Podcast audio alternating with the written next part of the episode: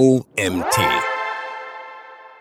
Sechs einfache Tipps für Conversion-Optimierung mit Google Optimize von Autor Valentin Zehnder. Ich bin Janina Lang und heiße dich herzlich willkommen zur heutigen Magazin-Podcast-Folge. Viel Spaß dabei. Liebes Ansine-Team, ich melde mich mit folgendem Anliegen bei euch. Unser neuer Online-Shop bringt leider nicht genügend Sales, daher möchten wir mit euch eine Kampagne starten. Ziel ist es, durch Maßnahmen in SEA, Social Media und Digital Out of Home die Verkäufe unseres Shops zu steigern. Wir freuen uns auf eure Ideen. Liebe Grüße, K. E-Mails wie diese erhalten wir mehrmals die Woche.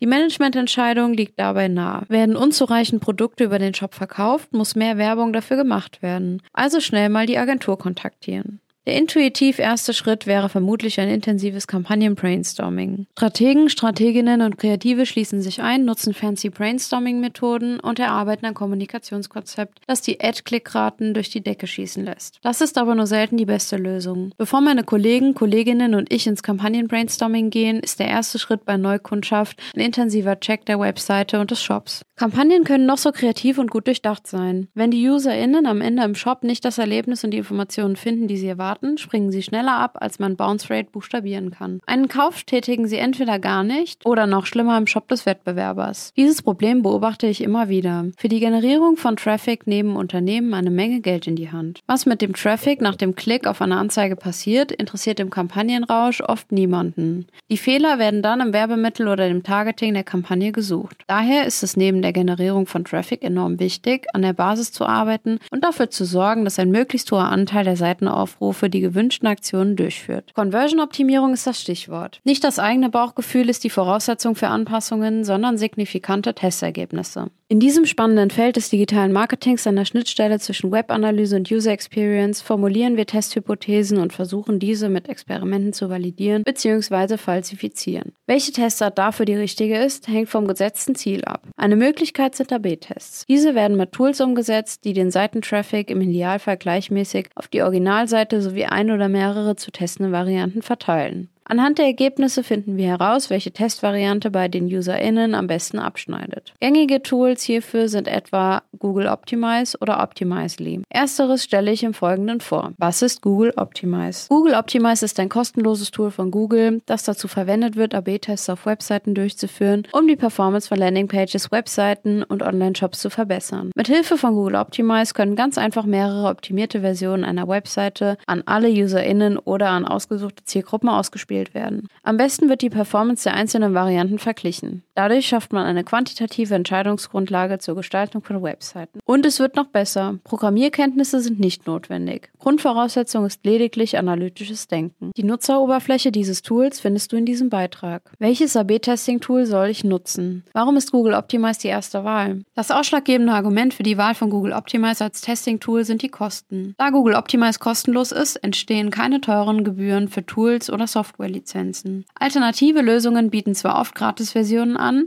diese bieten aber oft nur eingeschränkte Testfunktionen. Mindestens genauso wichtig wie der preisliche Vorteil ist die gute Zusammenarbeit von Google Optimize mit anderen Google-Diensten wie Google Analytics und Google Ads. So können beispielsweise vorhandene Zielvorhaben aus Google Analytics in Google Optimize als Optimierungsziel verwendet werden oder AB-Tests nur den Website-BesucherInnen angezeigt werden, die über eine bestimmte Google Ads-Kampagne ihren Weg auf die Seite gefunden haben. Google Optimize ist damit ein mächtiges Tool, mit dem die Performance einer Website und damit letztendlich der Umsatz eines Shops oder die Menge an eingehenden Leads mit kleinen Änderungen signifikant verbessert wird. Bei einem unserer Kunden konnten wir allein durch die Reduzierung der Schnelleinstieg-Verlinkungen auf der Startseite von neun Stück auf die besten vier die Absprungrate um einen zweistelligen Prozentsatz verringern. Gleichzeitig können Optimierungen der Webseite einen hohen Einfluss auf den Return on Ad Spend von Performance-Kampagnen darstellen. Denn wenn UserInnen nach dem Klick auf eine Werbeanzeige nicht die gewünschten Informationen finden, springen sie schnell ab. Wie so oft, insbesondere bei kostenlosen Tools, gibt es aber einige Punkte, bei denen genaueres Hinsehen empfehlenswert ist. Die folgenden fünf Tipps sollten beherzigt werden,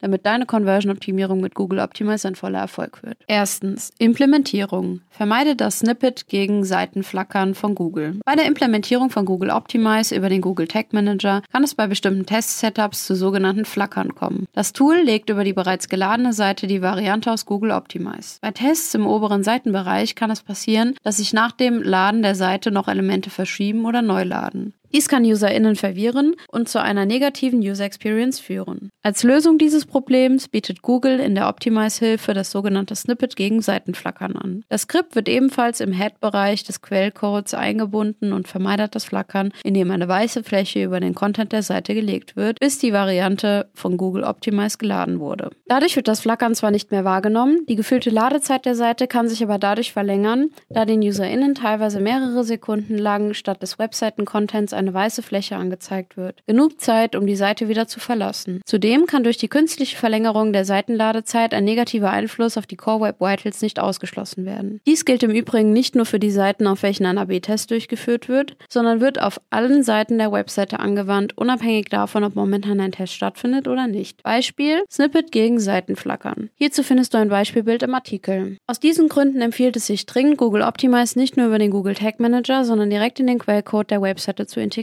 Auf diese Weise kann das Flackern vermieden werden und ein negativer Einfluss durch das reine Setup von Google Analytics verhindert werden. Zweitens, Planung. Benutze Behavior Patterns zur Formulierung von Testhypothesen. Dieser Tipp ist zwar eher unabhängig von der Verwendung von Google Optimize, jedoch ist es unabdingbar, Behavior Patterns bei der Planung und Auswertung von Tests zu berücksichtigen. Auf der Suche nach möglichen Testhypothesen ist es ratsam, sich an sogenannten Behavior Patterns zu orientieren. Dabei handelt es sich um Erkenntnisse aus dem Neuromarketing, die unterbewusste Handlungsmuster von UserInnen beschreiben. Der Kollege Bert Winterfeld hat in einem Artikel bereits einige Behavior Patterns erläutert, die für die Inspiration Inspiration neuer Testideen Gold wert sein können. Den Link hierzu findest du im Artikel. Einige davon sind nicht direkt mit aufwendigen Veränderungen der Userführung oder der Website-Umgestaltung verbunden. Das Zero Risk Bias beispielsweise lässt sich mit Hilfe des visuellen Editors in Google Optimize mit nur sehr wenig Aufwand testen. Bubble setzt dafür zum Beispiel lediglich einen kurzen Hinweis über die Anmeldung zum Newsletter. Der oder die Userin wird eindeutig darauf hingewiesen, dass durch die Anmeldung zum Newsletter keine Kosten entstehen. Das Modelabel Uniqlo setzt dieses Prinzip Prinzip folgendermaßen in seinem Shop um. Durch die Angabe von Körperdaten, Größe, Gewicht, Körperbau, errechnet ein Tool die Wahrscheinlichkeit, dass eine bestimmte Größe passt. Dies vermittelt dem oder der Userin Sicherheit. Gleichzeitig werden auf diese Weise Retourenquoten reduziert und zusätzlich UserInnen Daten gesammelt. Umgesetzt wird das Feature durch ein Drittanbieter-Tool. In einem Google Optimized Test Setup könnte dies einfach in den Code der Variante integriert werden. Durch die Berücksichtigung der Faktoren wird die Testfrequenz deutlich erhöht. Zeitgleich wird der Implementierungsaufwand reduziert und das auch noch bei höherer Effektivität. Drittens, Implementierung. Nutze den visuellen Editor sparsam und erst nach sorgfältiger Planung. Wie bereits angedeutet, kann der Implementierungsaufwand durch den visuellen Editor in Google Optimize bei einfachen Tests deutlich reduziert werden. Mit Hilfe der intuitiven Datenansicht können Texte direkt auf der Seite editiert werden.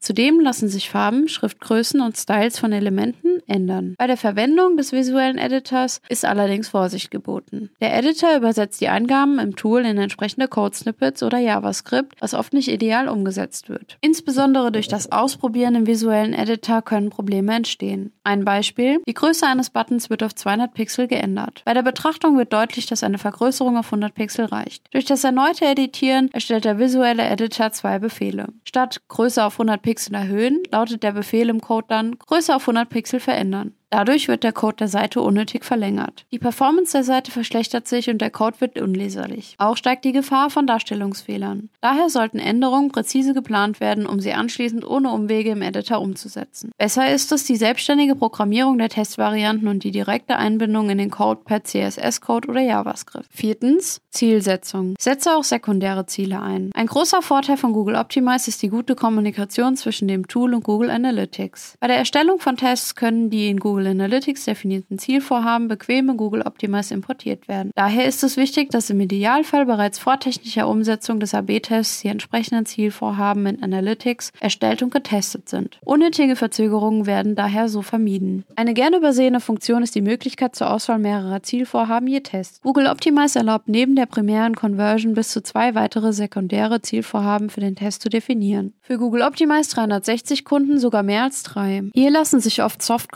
Conversions oder bestimmte Nutzungsmetriken wie Interaktionen oder Scrolltiefe einsetzen. Letztere ist zum Beispiel bei Test Below the Fold im unteren Webseitenbereich interessant. So erkennt man auf einen Blick, ob der oder die Userin weit genug gescrollt hat, um die Testvariante zu sehen. Ist dies nicht der Fall, hat die Veränderung der Metriken möglicherweise gar nichts mit dem Test zu tun. Falsche Schlussfolgerungen werden vermieden und umfassendere Erkenntnisse generiert, ohne die detaillierte Analyse von Google Analytics heranzuziehen. Fünftens. Auswertung. Verlasse dich nicht auf die Zahlen in Google Optimize. Beim Auswerten der Ergebnisse sollte auf detaillierte Analyse in Google Analytics auf gar keinen Fall verzichtet werden. Die in Google Optimize angezeigten Metriken helfen zwar für einen ersten Überblick, sind jedoch nicht besonders sinnvoll gewählt und teilweise auch nicht nachvollziehbar. So beziehen sich die angezeigten Daten auf einzelne Testsitzungen. Aus diesen berechnet sich auch die Conversion Rate. Sinnvoller ist es, die Conversion Rate auf Basis von NutzerInnen anstatt auf Basis von Sitzungen anzusehen. Wenn eine Userin die Seite von der Conversion mehrfach besucht, was recht wahrscheinlich ist, ergibt sich so eine geringere Conversion Rate, als dies eigentlich der Fall wäre. Grund ist, dass durch eine Userin oder einen User drei Sitzungen ausgelöst wurden. Diese Metrik lässt sich lediglich in Google Analytics auslesen. Was du in Google Optimize sinnvoll ablesen kannst, ist neben der Gesamtanzahl an Zielereignissen,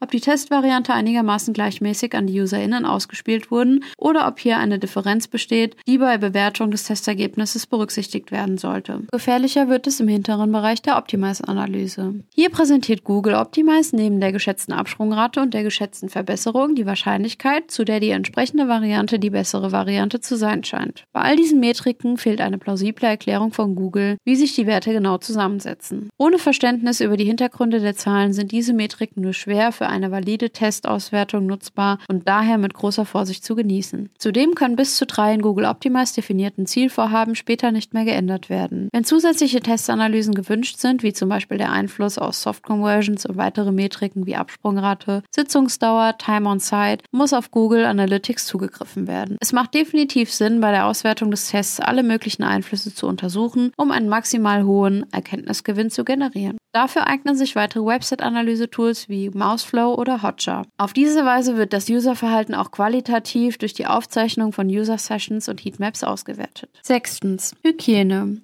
Archiviere abgelaufene Tests regelmäßig. Mit der Implementierung von Google Optimize wird eine Datei erstellt, die auf der Webseite abgelegt wird. Die Optimize.js-Datei. Diese beinhaltet neben der nötigen Konfiguration des Tools auch alle Informationen zu den angelegten Tests und deren Varianten. Neben den laufenden Tests werden allerdings auch alle Tests gespeichert, die sich im Entwurfszustand befinden. Auch beendete Tests sind hinterlegt. Dadurch wird die Datei mit steigender Menge an durchgeführten Tests immer größer. Dies frisst Speicherplatz und kann im schlimmsten Fall einen negativen Einfluss auf die Ladezeiten der Seite haben. Es ist daher sinnvoll, beendete Tests spätestens nach der Ergebnisanalyse zu archivieren. Diese sind dann immer noch über die Filterfunktionen im oberen Bereich der Testübersicht aufrufbar, befinden sich aber nicht mehr direkt im Code deiner Seite. Fazit. Google Optimize ist ein wichtiges Tool für die Umsetzung von AB-Tests auf Websites. Durch das Tool werden mit verhältnismäßig wenig Aufwand mächtige Tests durchgeführt und signifikante Veränderungen im Verhalten der NutzerInnen erreicht. Das reine AB-Testing ist aber längst kein Garant für positive Veränderungen des Nutzerverhaltens. Durch einen an der Zielgruppe vorbeigeplanten oder schlecht umgesetzten AB-Test können Website-BesucherInnen schnell abspringen und deine Conversion Rate nachhaltig negativ beeinflussen. Es ist daher enorm wichtig, AB-Tests nicht als einzelne Maßnahme, sondern als einen Schritt von vielen Zielen in der Conversion-Optimierung zu beachten. Letztendlich sollte mindestens so viel Zeit in die Formulierung sinnvoller Testhypothesen, die Testplanung und die Auswertung von Tests gesteckt werden. Gehe sorgfältig und datenbasiert vor, um mit Google Optimize tolle Ergebnisse zu erzielen. Durch den Einsatz des kostenlosen Tools kannst du das eingesparte Budget direkt in die Umsetzung neuer Testings investieren. Dieser Artikel wurde geschrieben von Valentin Zehnder. Als Digital Marketing Consultant fokussiert sich Valentin Zehnder auf die strategische Beratung der Sansinet-Kundschaft in allen Disziplinen des digitalen Marketings. Nach einigen Jahren Erfahrung in Agenturunternehmen und Konzernen